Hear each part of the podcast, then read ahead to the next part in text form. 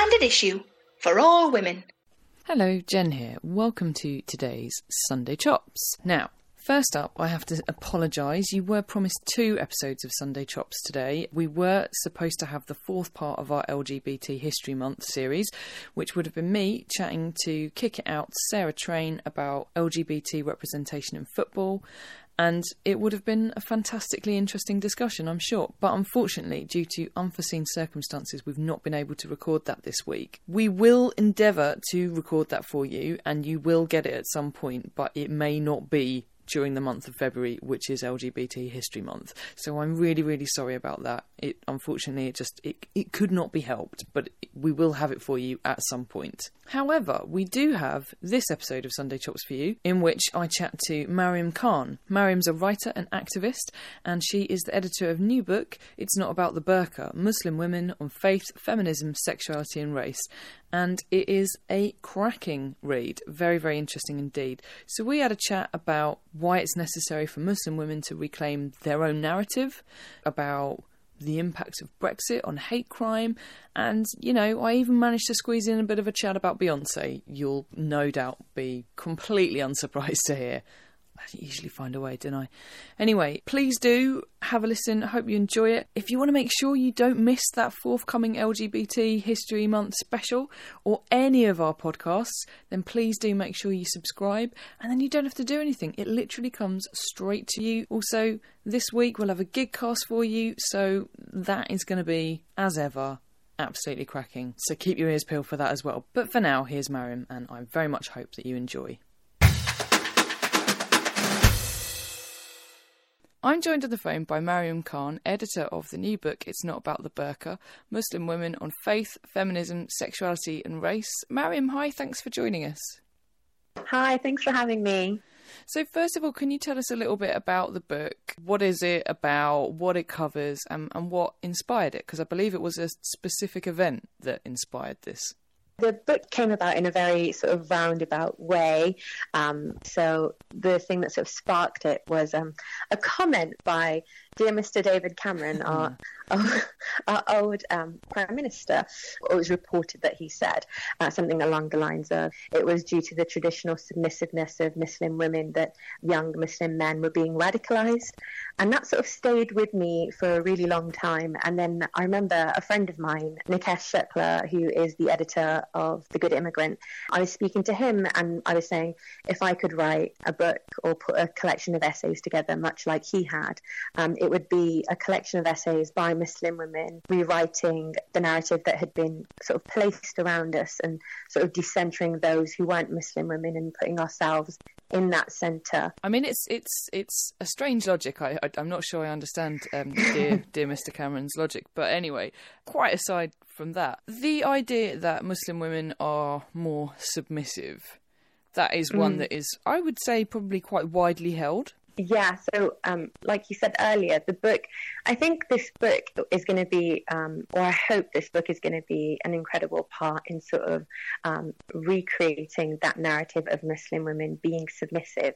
Because I think what we have, or what we've been exposed through, to through media and politics and culture um, about Muslim women is that we're submissive and we constantly see this one sort of image of Muslim women in a burqa or in a hijab or a Muslim woman being told what to do or being uneducated.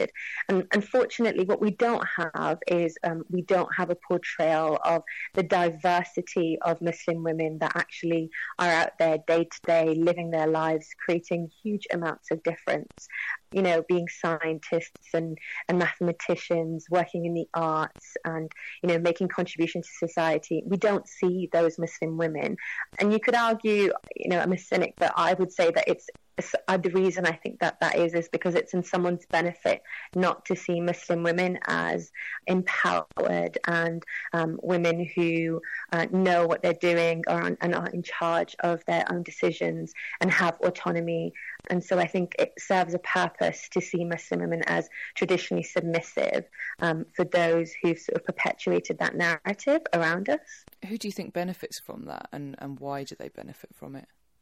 I think that the wider sort of society and sort of you know, in David Cameron's case, uh, and you know, for his policies, I would say uh, sort of politics and media, and sort of generally everyone but Muslim women benefit from that. Um, so you know, those would be the types of people who, who are creating it, and those who are you know, basically in power and have the platforms to tell their narratives and then, you know, also have the platform to tell narratives of others. Um, and so it's, it's not in any benefit to Muslim women. Um, and it's really unfair that someone's telling my story and I can't even relate to my own story. So I hope that this book is something, you know, in achieving me reclaiming, well, not just me, obviously, because the book is a collection of essays um, by different Muslim women. The book is not a reflection of all Muslim women. That's one thing I adamantly want to get across. It's not possible for me or for anyone to create a book or a piece of art or a play or for a single Muslim woman to represent all Muslim women, I think the whole point of this book is to represent the diversity in the identity of Muslim women. And that's something that has been sorely lacking in all types of representation of Muslim women within the Western sphere, I believe. Um, so, yeah, that's something I, I I want to stress so much to everyone that this book and these essays and these opinions and these women and the conversations they've started are all unfinished and mm. you know they're they're very welcome for everyone to have a conversation around. That's what the point of this book is. So feminists talk a lot about the idea of the male gaze, like the portrayal of women or an explanation of our experience, which is is perpetuated by men. Men don't know what our experience is, obviously. In the introduction of the book, you talk about the experience of seeing Muslim women portrayed by the white gaze. Can you tell us a bit more about that? Um, so it's kind of this idea of, I'm, I'm, sure you've heard the phrase of othering, of there being a centre, and that centre is um, occupied by the white middle class or, you know, white people, and them being the centre of the whole universe. and then everyone else being around that centre. Mm. Um, and as I mentioned earlier, talking about how I wanted to sort of decenter the narrative around Muslim women, I wanted us to be in the centre and I wanted to take away those who had been creating our narrative and are not Muslim women away from it and to sort of say, this is where we've established ourselves this is where we're going to start the conversations from. This is us Muslim women talking about our narratives, our identity, um, about race, about sexuality, and starting from there. And the white gaze for me is very much that idea of the othering, about everything I do as a Muslim woman being filtered through um, a certain gaze that others me and then alienates every decision I make. Last year, we saw the release of Slay in Your Lane. I'm sure you'll be aware of that. It's um, mm. the Black Girl Bible by Yomi Adegoke and Liz Uviebinené, who I actually interviewed last year, and they were excellent. Obviously, it's been a huge success, and perhaps a bit more so than expected. And it shows there's a, a massive market out there, and obviously how poorly catered for that market currently is. Do you hope that this will have a sort of similar impact within the community of Muslim women. I definitely would love to achieve any an inch of that success. I mean, to be honest, me, who wouldn't? That is a bit of a tough I mean, question. Yeah, like really. but. Um, but I mean, for me, very much so. Like, I never intended to create a, a non-fiction adult book on this. Like I said, it was a thought in my mind, something that I was frustrated with mm. um, about something that someone had said. And I thought, how dare someone who represents me on a national and international platform think that of me when I don't see myself to be that way? And so, yes, like I said, I would love for this book to, you know, spark conversation and bring debate and be someone's comfort even if someone's uncomfortable with it, I'd rather they speak up and say, well, hang on, I, I don't think it should be this way. And then at least the narrative is widening than what we see, than that Muslim women are traditionally submissive narrative that we're that's con- constantly perpetuated to us through many sort of ideas that we're constantly hit with in our day to day through our phones, through social media, through media in itself. At the moment, nationally, we're in a right old pickle. Brexit and all of this is just. I hadn't noticed. I do not. Um, uh, I, I wish I could not notice. But obviously, we're, it, it's a very funny time I think, mm. in, in the history of Britain. The, the, things that are being talked about, the issues that have been raised by this.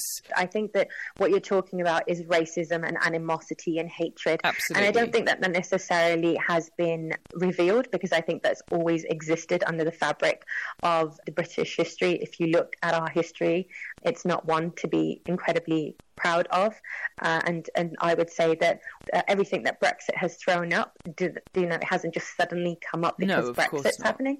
I think that that's been there in the fabric of you know the British identity, and Brexit is just sort of a catalyst, uh, you know, bringing back and hiccuping on issues that haven't been dealt with properly in society.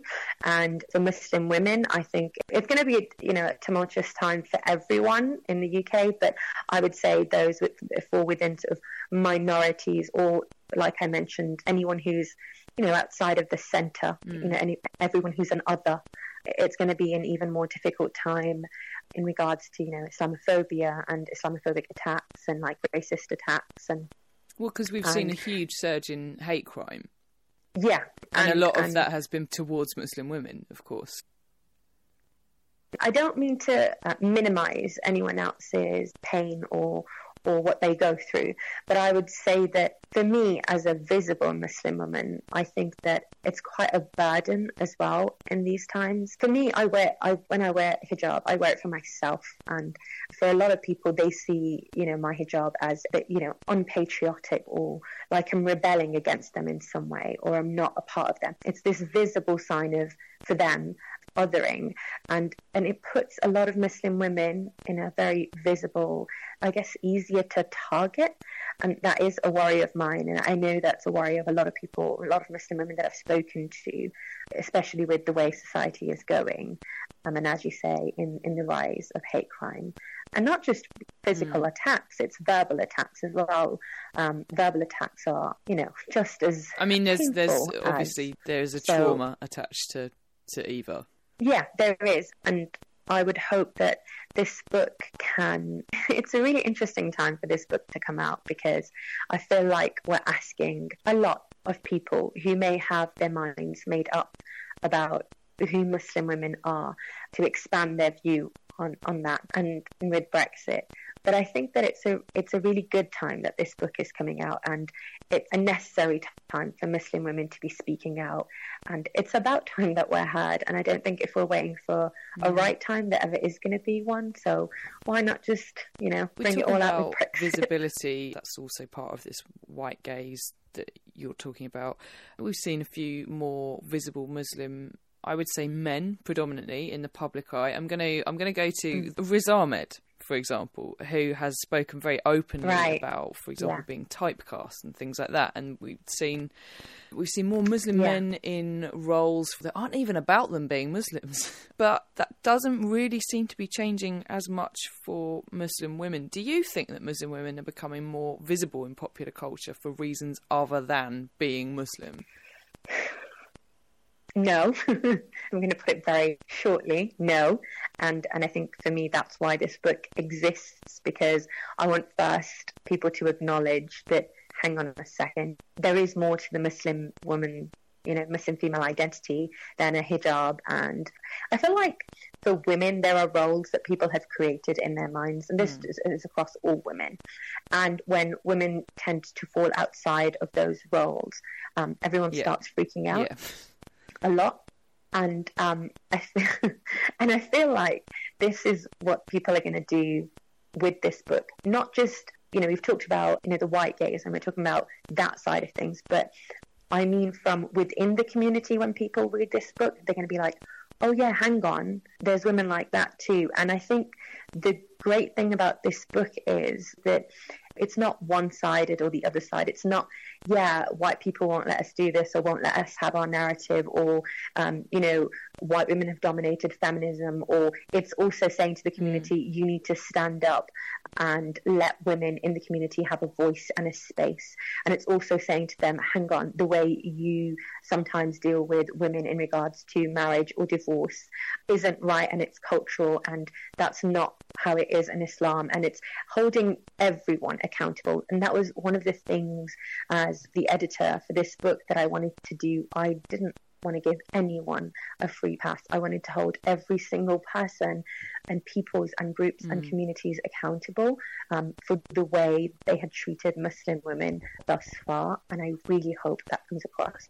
And I know that I haven't made, or it's possible that I won't make many friends that way. But if it means people are held accountable and there's a mirror up to, you know, held up to their behaviors and they're able to have a conversation from there, then I'm fine with that.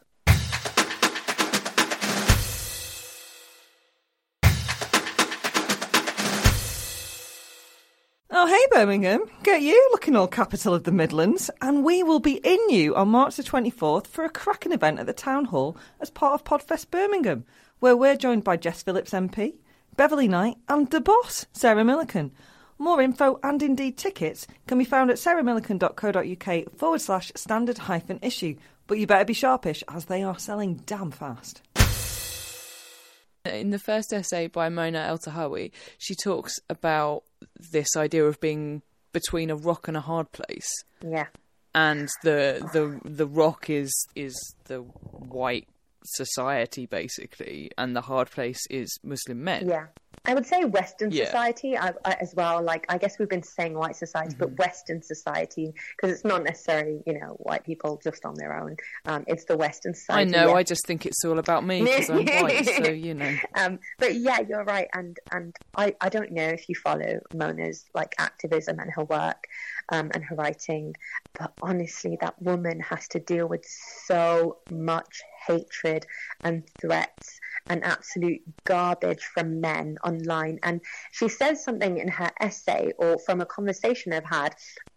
It's either happened in my head or happened in her essay. I can't remember in the editing process.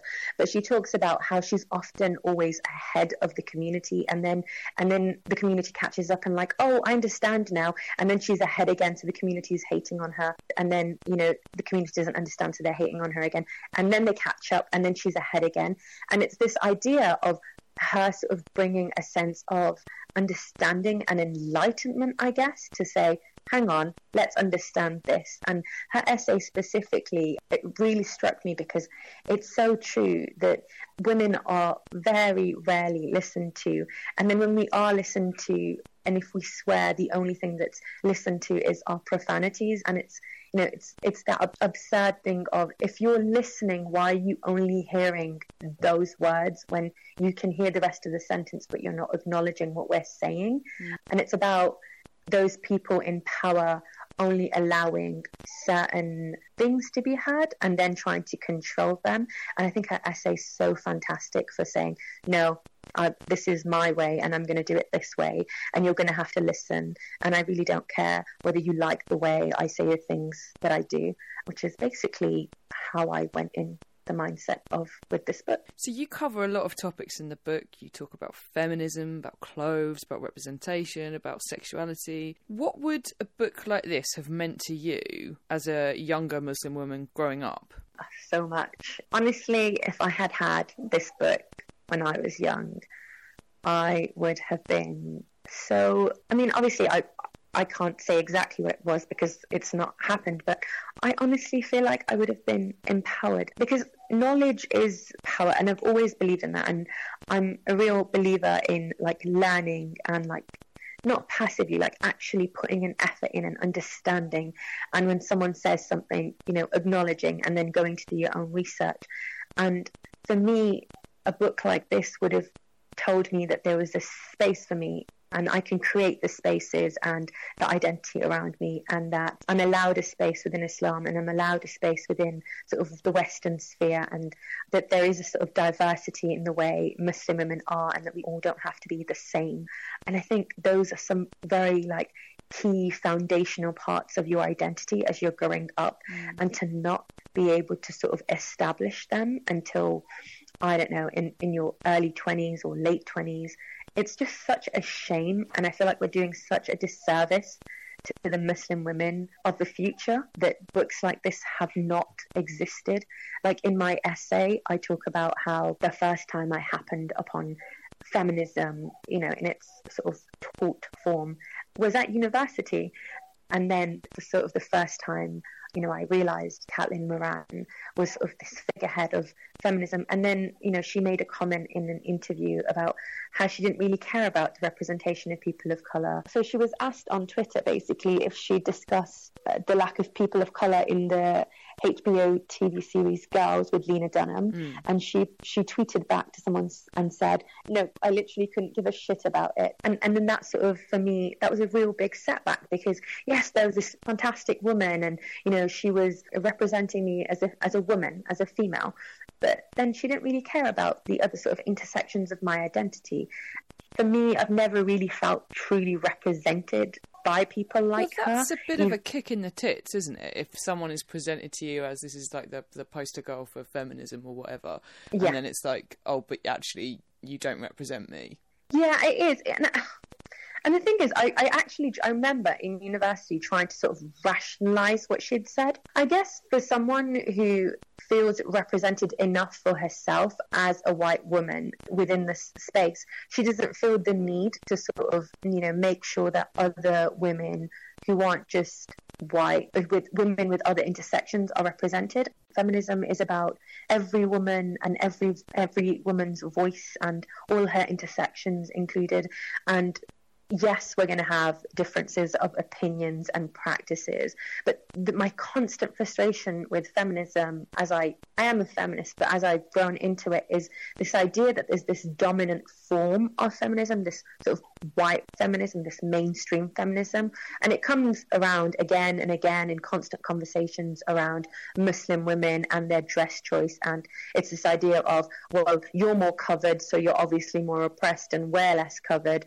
and I really couldn't give a shit about how covered or uncovered someone is, but this is just an example, then mm. we're more freed. And it's that thinking of, well, freeing is this, this is our thinking. So it's, you know, it's on a different hierarchy and we're better than you and we understand and we have, and it's again that othering, that colonized thinking that, you know, of root issues that haven't been discussed from our history um, that are bringing things like this back to the surface and perpetuating like spaces that are meant to be for all women, but actually they're not for all women. They're for certain types of women, if that makes sense. I think it does absolutely. I think it is. Um, I mean, I don't want to defend. This is quite embarrassing for me actually to admit this because um, yeah. I like to think I'm fairly progressive and whatever.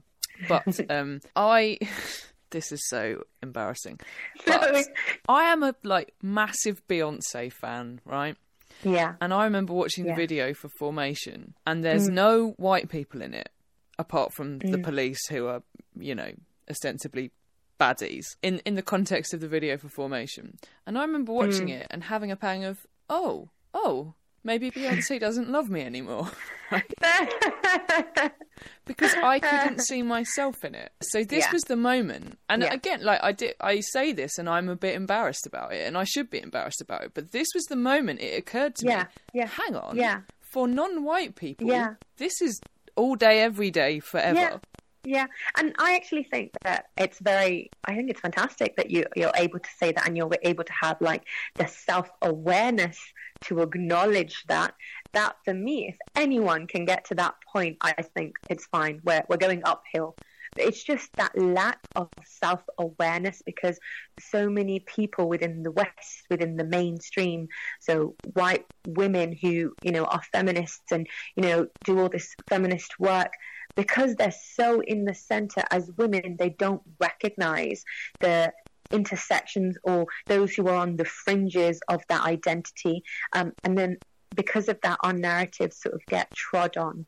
You know, that feeling that you had a lot of, you know, a lot of people of color, but Muslim women, as you said, I got asked a question about who my um, Muslim female role model was the other day. And honestly, like growing up, and I honestly couldn't think of one that one Muslim woman, other than my mother, mm. that I was like, yeah, that's my role model. That's her. I couldn't think of one because there wasn't ever really anyone there, if that makes sense. We talk about this a lot on Standard Issue. We do live shows, and one of the questions we have is who is your career role mm. model or, or, whatever. And I remember having a conversation with a guy once about, like, you know, who do you look up to? Who do you aspire to be like? And I find it really hard a lot of the time to think of women, mm. full stop. Mm. Yeah. So again, it's that sort of added layer of bullshit. Yeah. you know, like I do think white And women think, need yeah, to do need better. to do better. And I think that it's so interesting that you mentioned Beyonce because Beyonce has worked so hard to get into that position of power, and there's very Mm. few black women and women of color who've made spaces for themselves on the global platform and who are who have like you know powerful influences. But look at what they've had to sacrifice to be there, just to have like that Mm. fractional amount of power, and then even then they're having to contend like you many people won't look at it how you did with the self-awareness of oh hang on this is how people of color must feel they'll feel very attacked like why am i not in this and this is reverse Mm. racism and all of those sorts of things so i think that the fact that you had the ability to be self-aware for me honestly that's a win Hi, Hannah here. Just so as you know, we've got a load of great interviews coming your way in the coming weeks and months. I went up to the part Frozen North to meet writer Lisa Holdsworth to talk about the complicated life and early death of playwright Andrea Dunbar. Jen met the brilliant Jessica Hynes to chat about her new film, The Fight. And all three of us went to the set of HBO's Gentleman Jack, I shit you not, and grabbed some time with its creator and director, Sally Wainwright. If you want to make sure you don't miss out on any of these chats with brilliant women, please subscribe either on ACAST or iTunes. Again, like you covered loads and loads of different subjects in the book. Mm. What was the most interesting thing that you read in the various essays? Did you learn anything new? Yes, I did. I think every essay for me in this book was a learning experience. I remember when I started this book and I had a conversation with, again, my mentor and friend Nikesh, and I was worried about creating a book that basically was an extension of this is what Mariam thinks Muslim women should be and their identity should be, and, and you know this is what diversity of Muslim women should look like. I was really worried about creating a book that didn't challenge me myself in the first instance, and Nikesh said to me, if you're going to think of it that way, that you have to agree with every single thing. Not that I disagree with anything in the book, but there are nuances there, conversations that I've had through the editorial experience. And I've had to sort of say to myself, okay, how am I taking this in? And what are my thoughts on these things? And I think the really interesting conversations for me fall around identity and how we see ourselves, and then how others see us, and then how our identities are used through representation um, in media, and especially in like how businesses use our identities, and then how when Muslim women get to a certain stage, our identities are important, but our opinions aren't, and sort of addressed in Nafisa's essay.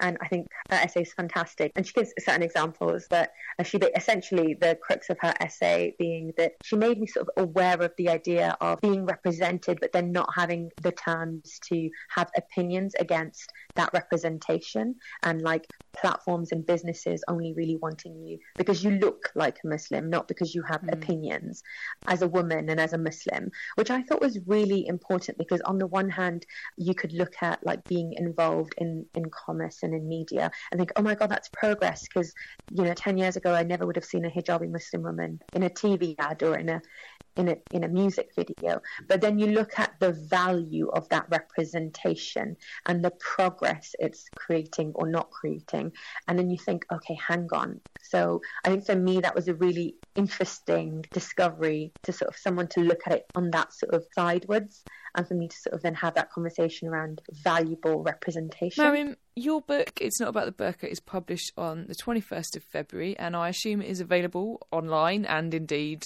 in all good bookstores. Where can Yes, we follow you on social media? I exist on Twitter and Instagram as um, at hello I am Mariam. Very simple, and you can follow all my rantings there. Mariam, thank you so much for talking to us. Thank you for having me.